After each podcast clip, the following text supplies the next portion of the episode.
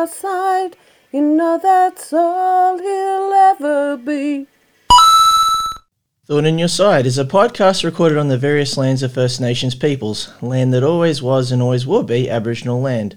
While there's air that is breathed and water that nourishes and provides, ownership of this land remains unresolved. Respects are paid to elders past and present in the ongoing quest for self determination and reclamation of land.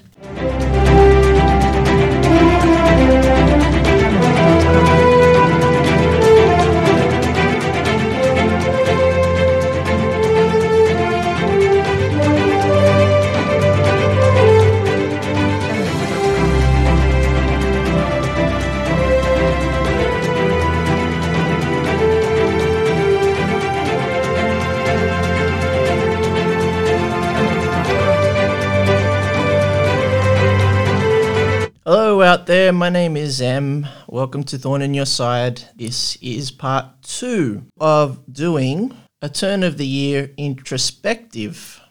It's a two parter in the sense that the first part I, I talked about my personal story, and I hope that that would pave the way for this episode, which will involve some chatter about my thoughts on politics, particularly within Australia, and also how the last year and the events of last year impacted.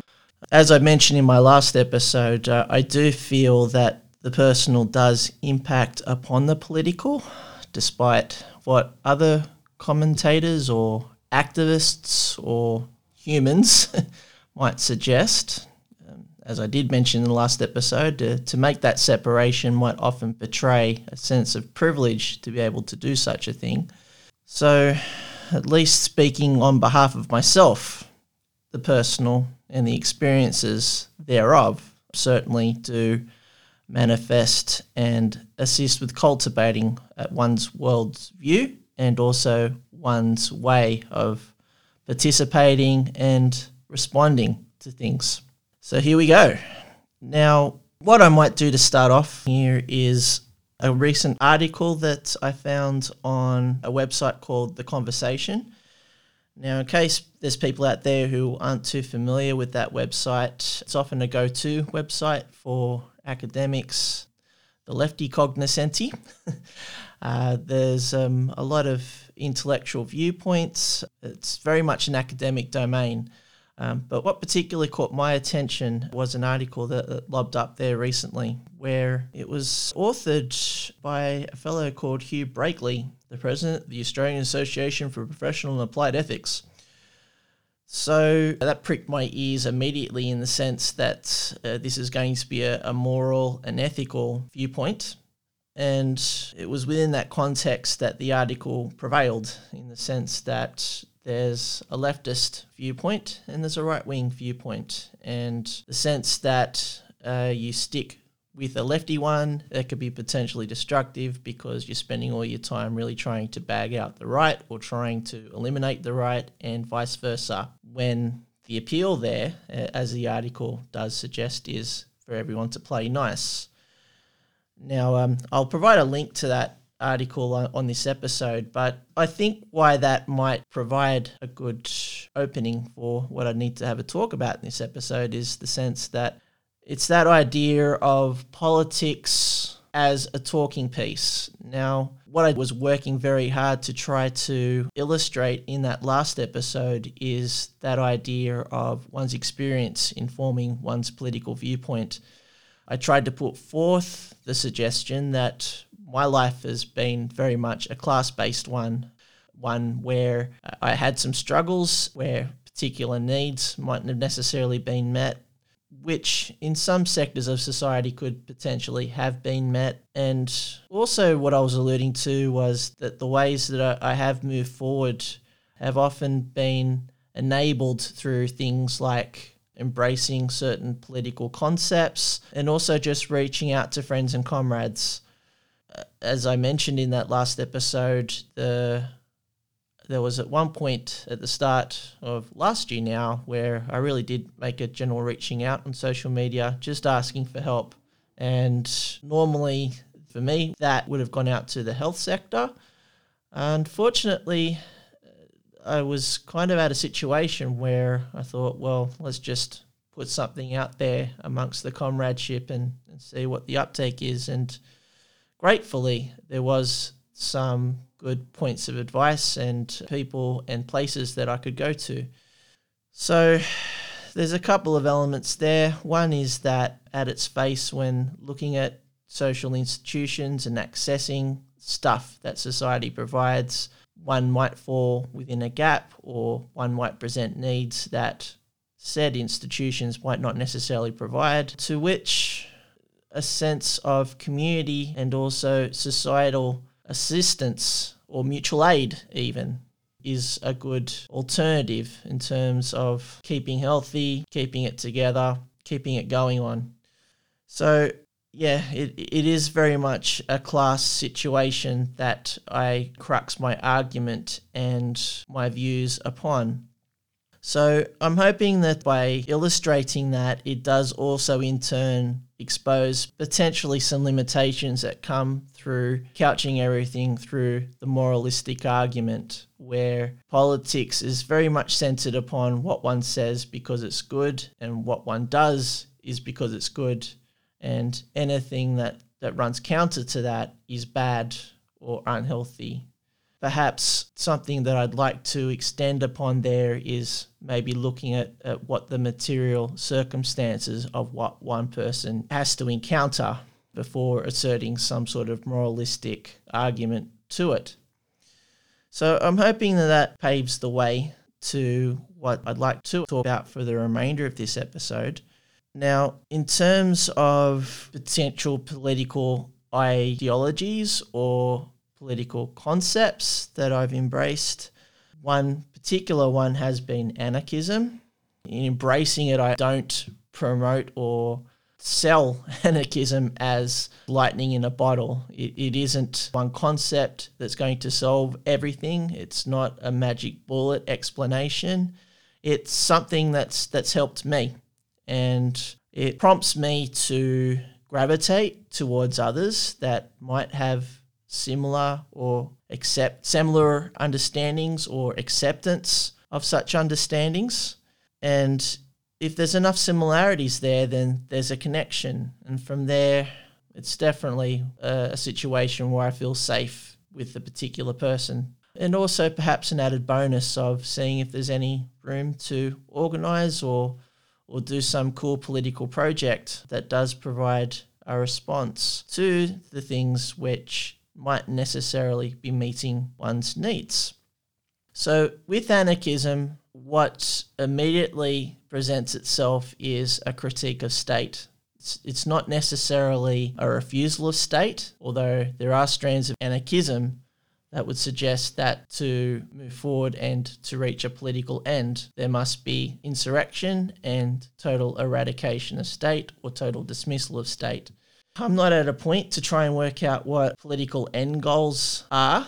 I think that's something that's very much in the domain of other types of leftist political thought, and it might be also a bit amusing for me to say, but it, is certainly something that is on the domain of the right in terms of finding political finality and permanency. What appeals to me with anarchism is that there is an acceptance of ongoing development and progression, and also being able to freely and healthily question the structures and semblances of order that currently provide the pillars of society. So, through that comes a healthy critical analysis of state, a healthy critical analysis of the things that enforce the state. So, by that, I refer to the police, as I might suggest later into this episode, and I certainly alluded to it in the last episode the limitations of the health system in terms of meeting the needs of the population. So that's where I come from in embracing anarchism, and it helps me explain my world, explain my place within it, and also, it helps me do that in a very cogent way. So that's how it's assisted me. And if it if that's an approach that other people have taken on and it's helped them, then that's fine. If it doesn't necessarily help, then don't stick with it just for the sake of just pleasing other people or thinking if it's the right thing to do.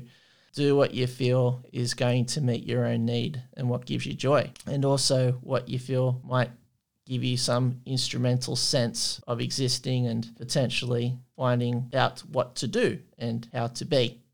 So I'm hoping that that kind of provides some explanation over any particular ideological standpoint that I have. Leftism and ideology are, are particular tensions for me. I feel that the, there needs to be a balance between both. When you go to ideology, it produces a number of theories, political theories, and how one embraces such theories can often be to the detriment of how one also engages with everyday life, the world, the ongoing movements of class, day to day activities, and so forth. When I say that I took up anarchism, it helped me avoid a sense of helpless misery. Um, potentially, what could have happened in my 30s and 40s would have been a process of self destruction and also an avoidance of what I've seen other family members experience throughout their adult life, where there is a suffering of the effects of intergenerational trauma. I also alluded to that um, a lot of members in my family also present on the autism spectrum, but I don't think it's something here that can be automatically isolated to one explanation or one diagnosis. There is a combination of things, it is complex. Anarchism helps me understand it. And I think that's where I'm ultimately coming from with all of this. So I go back to the idea of politics and theory. Now, this also introduces me to this concept of the left, and I use capital T for the, capital L for left, the left, which presents itself as an institution to itself. And I've had some experience.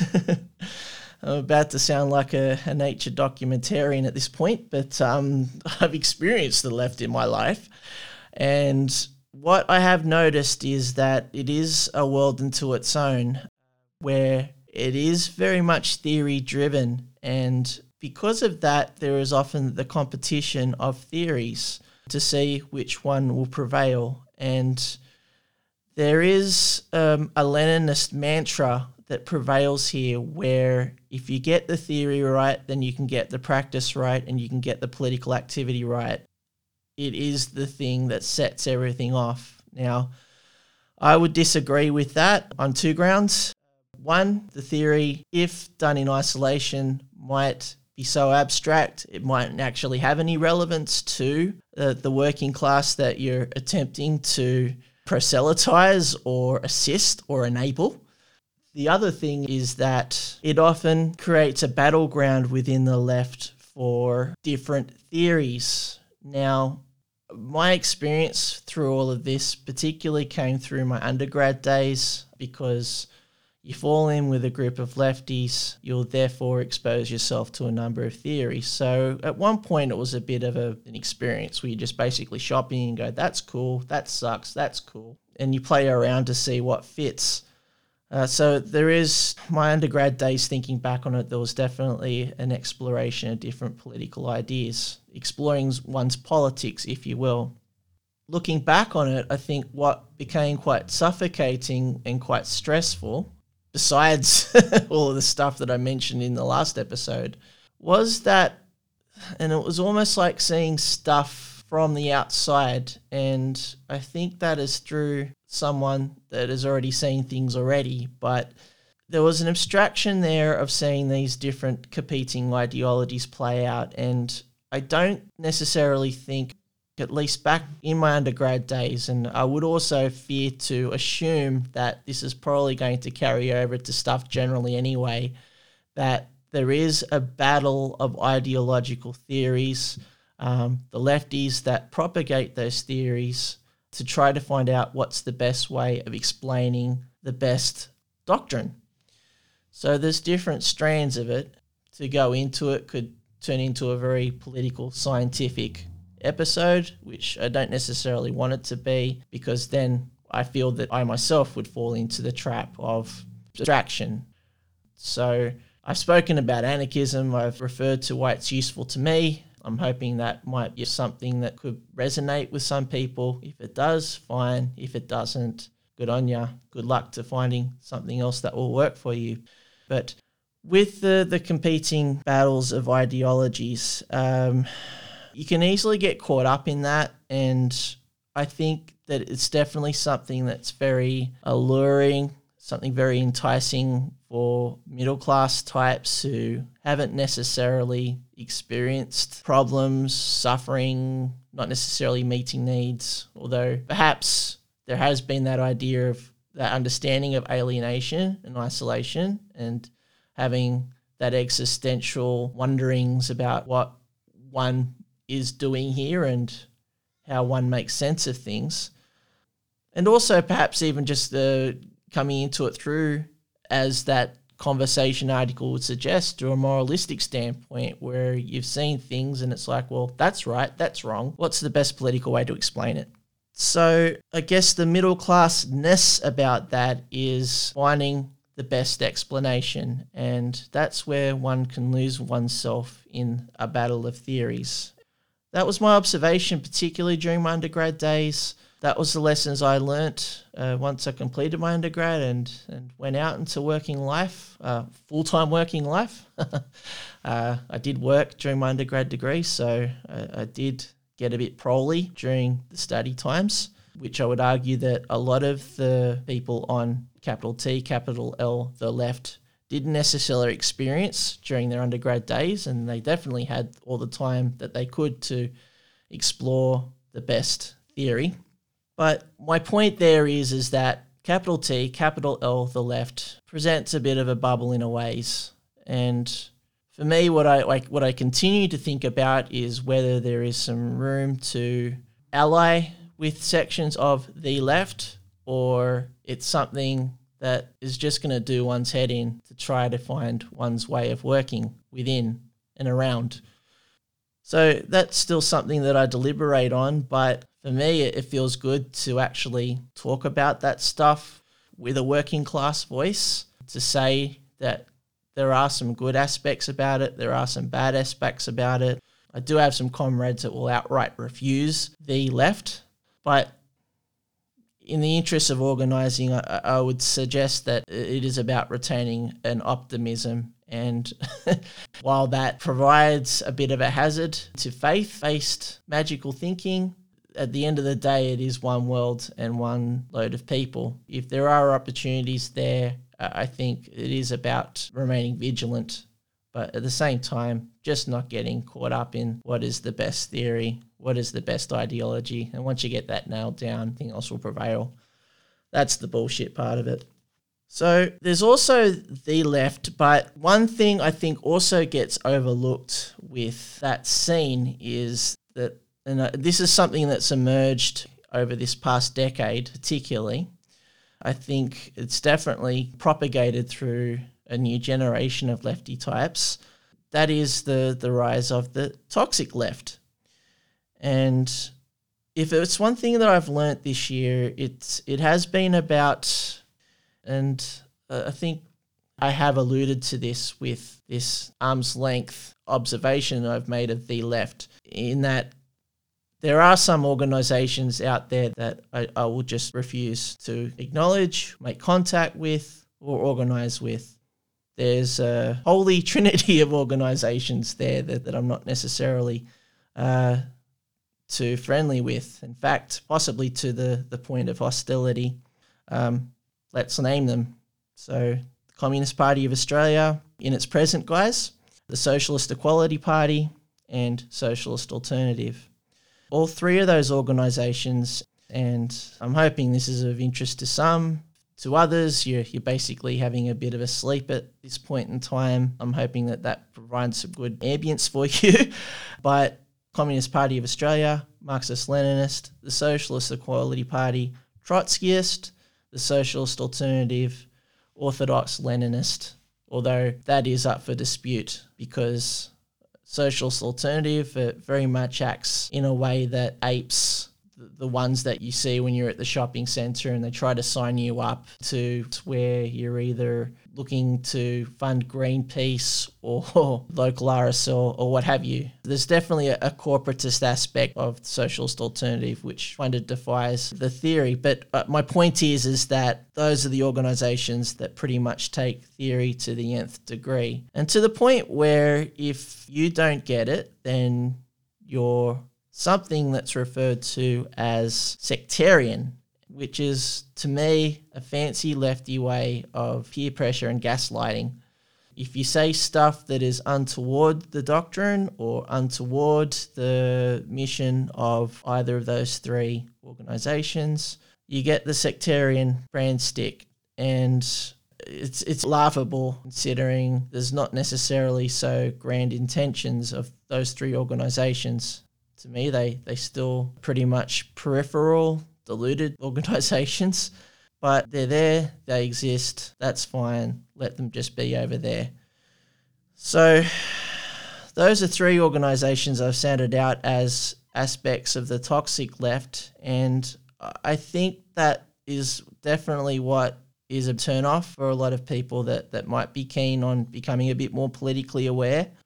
I remember in my first and second years of my undergrad that when I first came across this stuff, I was suddenly thinking, okay, well, hammers and sickles, um, that's that's what it's about, and you've got to say the right words, and it all sounds rather foolish because these aren't words that I would be regularly using, like the idea of the proletariat and rising up against the masters and all that sort of stuff, which I can say quite readily and comfortably now, but back then it was quite abstract and I kind of felt weird. But there is that insistence through the left say the right things, say it in the right way, have the correct arguments. How the fuck is someone supposed to get engaged with that? It's something that even after 20 or so years remains amusing to me. So, anyway, that's my holy trinity. Those are the ones that I particularly keep an arm's length from these days. And if anyone wants a more elaborate conversation about particularly Marxist Leninism, I do also refer to a previous episode, episode 12, in fact, where I talk a bit more about that with Dave Eden, where we uh, kind of unpack it a bit more and, and why there's been such a phenomenal rise of Marxist Leninist tanky thought and activity over the past decade. So I won't duplicate. At this point, just refer to people to that particular episode if they want to look further. Definitely don't go onto Reddit. Definitely don't follow anyone that has an account saying that Marxist Leninism is cool. Here's the 40 or 50 links that you need to read. And if you read them, you've got to understand them properly. Don't go down that rabbit hole. Anyway, I think what still appeals to me, though, with the idea of leftiness and, and leftist thought and the leftist understanding is the idea of capitalism.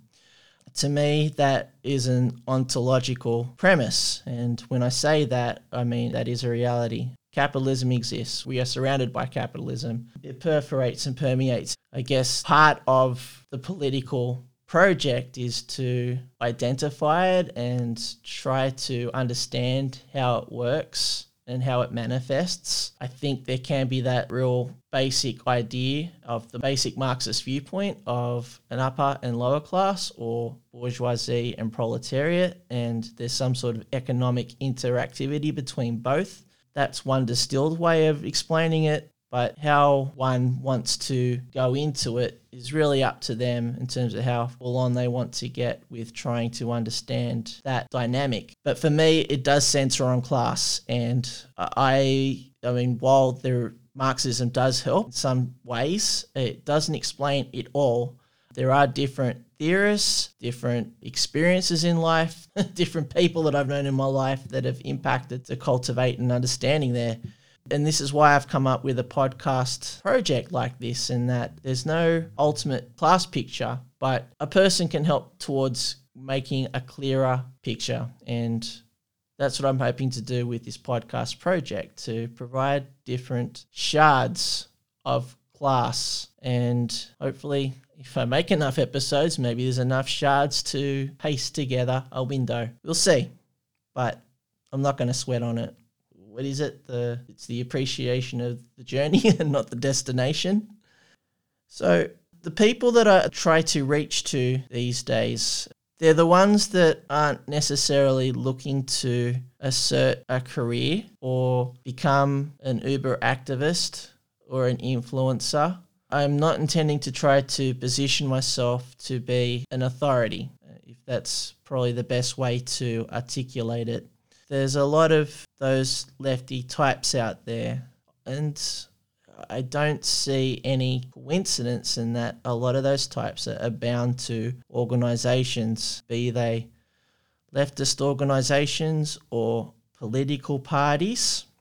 To me, there's often a, a, conflict with being a member of an organization in that often the interests are to maintain one status, one's relevance within a group or an organization rather than really coming up with some cogent response. Last year, I've definitely clashed with few people over such premises. Established influencing types, ones that have been on TV to uh, provide the leftist view as part of the, the liberal conversation on the TV talking heads shows.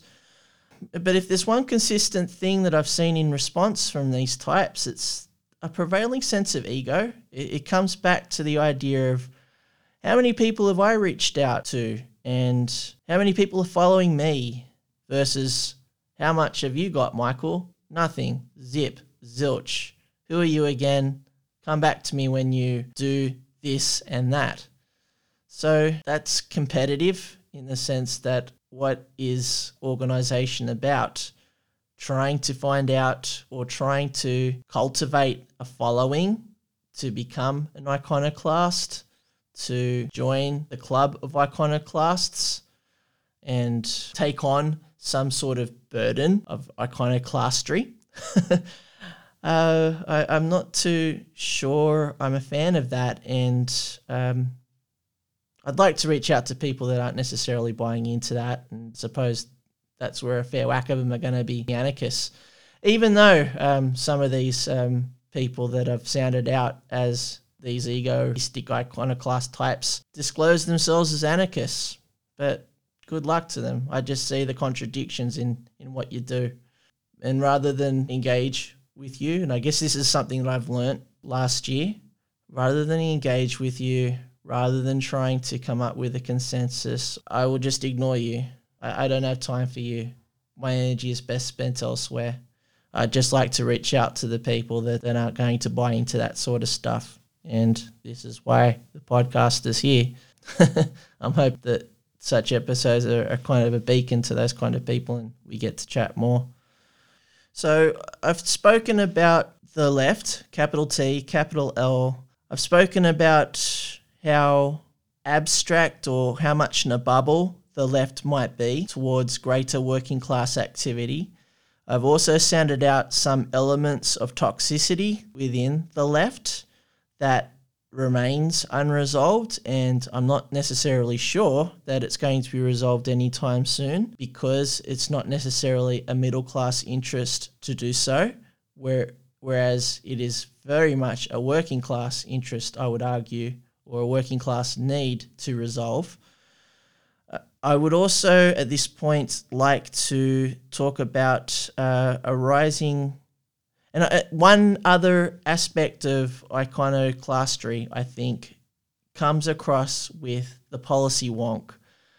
You definitely see this on shows like The Drum or Q and A, um, and even the Project, which I think over the last couple of years has has gained some sort of leftist legitimacy. You see policy wonks lob up there where they act as a voice of leftist reason and a lightning rod where any alternative is couched within an effective policy debate. And if there is going to be a solution, it will eventually be a social democratic one where if you create the right amount of policy influence, it will shape elections, it will persuade institutions, it will lead to civil change. Now, that precludes a great number of people. Uh, how many policy wonks are out there? Now, I do feel that I'm informed to discuss such things given that I've recently completed a master's in public policy and governance. I wrote a final thesis that explores such issues in that if there is the creation of public policy, how inclusive can it be to all stakeholders attached to any policy formation or construction? Where does power and authority still lie in policy formation? And I would argue that a lot of the maintenance of policy authority is still a syndrome that can be owned by lefties just as much as the conservative and also social democrat types. Look, I mean, like um, lefties have got to work like anyone else, but if you have a paying professional job where you're being paid to provide professional punditry on policy stuff, you're going to be bound to that. And you've got to sell yourself as an expert or otherwise, if it's found that, that this stuff can be done through a variety of different actors, different social participants, and more particularly the people who would benefit and really need good, sound social policy, that's going to increasingly show that a policy expert or a policy academic might not necessarily be required. Now, that's a contradiction that I see there. And I think it's something that remains relatively underlooked. But then again, what is also remaining relatively underlooked is aspects of toxic leftist organizations. My Trinity, for example. Again, I think this goes back to a working class question. A, working class need is for some sort of activity that is going to meet those needs. And I think if there is going to be any demands that come towards what an alternative is, I think they would need to come from a working class base. I'm not sure that this can be conjured up or propagated by a suite of policy experts. It's something that I've noticed in the last few years. I suppose uh, we've created um, a civil environment for that sort of stuff. You look at the shows that, that lob up on TV these days, there's a podcasting industry for this sort of stuff. I, I raise this just as a sake of just putting it out there to say that this is, while there is some good uses to it, I say just don't put all your eggs into one basket. There is a variety of options. And at the end of the day, just how much does it meet working class need? Perhaps one other aspect that I'd like to talk about is the union movement. And I think I've led my lone wolf commentary in this episode up to this point. As it is with all roads leading to Rome, as that saying goes, all political movements within the left strain invariably lead towards a union institutional hub. Now, what I experienced last year was this tension between unions presenting themselves as a voice for good civil society and definitely promoting a, a, variety of campaigns to assert that. A few that immediately come to mind are safe work practice and safe work protocols within a COVID 19 working environment. I can also think of the introduction of equal pay, so community services reaching a level of pay that gets closer to parity with the standard market levels of wage. I can also think about the activities that are currently underway with the ACTU with attempting to broach with government and coming up with effective economic recovery although it remains unclear to me exactly what that looks like what's going to eventuate, what are the potential outcomes to that. It that is all unclear to me. But my point here is that while the union has definitely promoted a number of worthy social issues, and it's definitely issues that should be organized around and observed. What I did encounter last year was a reluctance to get any support for issues immediately affecting my own and my colleagues' working life. That's particularly important when you've got some work colleagues that are union members already, others that aren't necessarily unionized or are union members. But I'd also like to introduce a third category there as well, where there are work colleagues that were former union members, and there are stories there to suggest why they are no longer members now it isn't as clear cut as to say, well, they've suddenly had a conservative liberal awakening and they suddenly thought that union membership wasn't the thing for them. Uh, not really. Uh, rather, it's more about that they felt abandoned by their union, where there was a sense that unions had bigger fish to fry. And I would agree with that in the sense that when you as a union affiliate, look to come up with a political strategy that's very top heavy on rolling campaigns and also a very top down promotion of those campaigns and a, a, great limit on how members can participate within such. You're also putting a brake upon how one can exist as a worker and also what solidarity exists as a worker in regards to the union movement. So, my experience last year was that I tried to seek out or I attempted to seek out assistance through my union for formation of a WHS committee, which didn't necessarily materialize for reasons being that because I was the only member there, it's just I'm a small fish I'm a blip on the radar. So can't have union resources. It's up to me. And this is what a union official told me outright.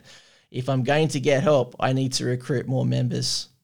Go fuck yourself, union official. So there was that issue. There was also um, a circumstance where the funding for my job was potentially at risk union assistance was required to establish a dialogue with HR. By the end of it, I had to virtually twist their arm. Replies from union only come after the, the 14 day limitation period, like literally on the, the 14th day. So they can escape the fact that they never replied or they ghosted. So by the end of it, it was a case of them just giving me access to the right parts of my organization's HR to advocate on behalf of myself and other workers to which this funding situation would um, be affected. By the end of it, I got a, a good outcome, but I had to work very hard for it. And the ironic thing is, is that a lot of the energy was not so much towards trying to establish a concordance with HR for my work organization, but rather it was just basically to get into my ear of my union and ask for help. So anything that's locally based within the workplace, I'm just not sure that there is the support out there at the moment. I'm not sure if there is the interest for that stuff at the moment. It's where my energies now lie as a worker. Like, where is the union support for any workplace democratic activity where if you need answers from within your organization regarding your quality of work, is the union going to support you with that? Or are they just going to tell you, sorry, Joe, or Joe, Jolene, or Josephine, you're to have to recruit more members and then we'll talk? I just find that a huge contradiction and particularly the other aspect as well is that these campaigns are also centered upon an election cycle. You notice that they have three to five year half lives, which also coincide with Australian federal and state terms. These campaigns come and go depending upon the success or failure of, uh, of union campaigns geared on elections. I think the one that comes to mind straight away was the Change the Rules campaign that was done coinciding with the last federal cycle, of which ScoMo got up quite surprisingly and quite abruptly. But of course, the consequence of that is is that that union campaign is therefore a lame duck, and literally overnight, everything got rebadged to the new campaign. So, change the rules became for the workers. different three word slogan, different coloring, different Facebook groups, different social media, but the tactic remains the same election centered campaigning. And again, I wonder how relevant, while it's worthy, of course, I question how relevant it is for on the ground workplace democracy and workplace democratic practice. And looking into 2021, that's where, as a working activist, that's where I'm particularly looking to assert myself now. What are the opportunities for workplace democracy? How does that unfold? Who do you connect with in order to find that out? How do you organise about that sort of stuff, particularly when union officialdom may or may not be counted upon in getting such a thing up and running? I have some answers, and perhaps that I might be able to allude to them or even full explore them in future episodes. But for now, um, uh, it's a bit of an experimental process for me in reaching out to people and also finding out exactly what I can do uh, without stretching myself and breaking like a rubber band or turning into a puddle. Whatever, whatever metaphor that I can use to um, to suggest that maybe self care needs to be something also to consider here. So, just heading towards the home stretch of my second part of the Ranty series, what are class demands? I've spoken a lot so far in this episode that everything is juxtaposed by where one exists within class struggle and where one presents one's political needs. But what are actual clear cut class demands? I think this is what also harks back to capital T, capital L, the left, and also having a big battle of the theories over because part of that is also trying to work out exactly what a relevant class demands. Uh, I don't think it's that complicated, and often they're hiding in plain sight. I'm currently recording this on the 3rd of January 2021. There's a few things bubbling around that I reckon would easily manifest into very easy class, working class demands. They are, within Sydney, a COVID 19 elimination strategy. They are a movement towards achieving Indigenous sovereignty. And, and thirdly, and as mentioned earlier, the establishment of good workplace democratic practice. Those are the three things that I can immediately sound out, and that's just me. Those are the types of things I'll be very keen on organising around these are the things I'd be very keen on reaching out to people for. This isn't necessarily something I need to join an organization for in order to find some sort of value or some sort of ballast towards what I can do. This is stuff that I just want to immediately act upon straight away as a class participant. Again, I want to reach out to the people that kind of feel the same way about that. I don't need to be gaslighted into thinking and feeling a certain way and having the right politics or saying the right things. Uh, maybe I did that at one point in my life, but these days, not so much. I've become too much of a rat bag to, to really buy into that stuff.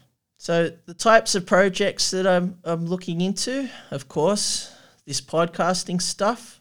And I'd like to try to see how I can best insert myself within the, the union terrain.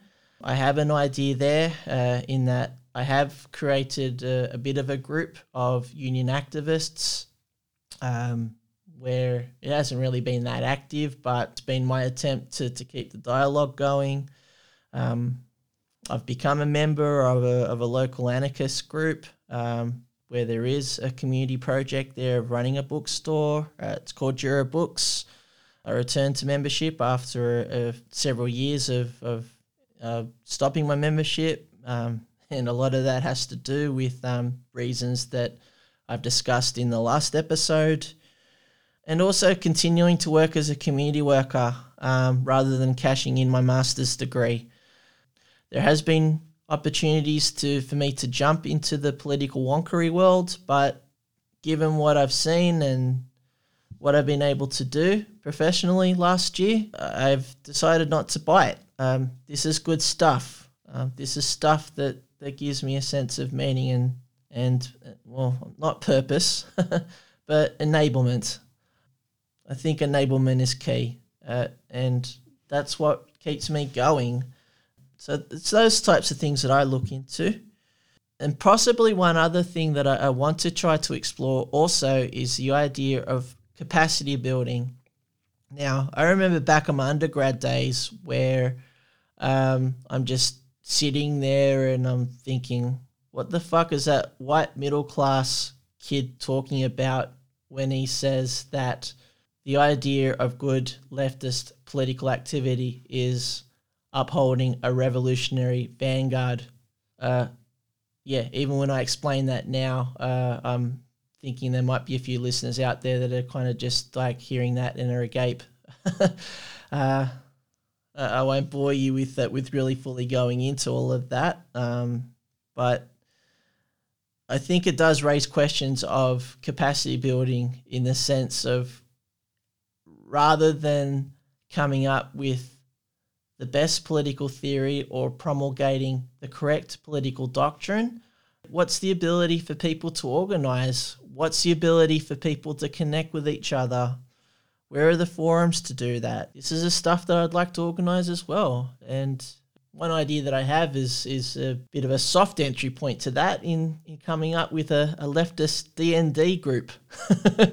uh, I'm trying to gently um, suggest to Jura Books if that's something I could explore with them. But um, uh, if there's anyone from Jura listening, yeah, that, that's been on my mind. That's my agenda. let's let's talk later.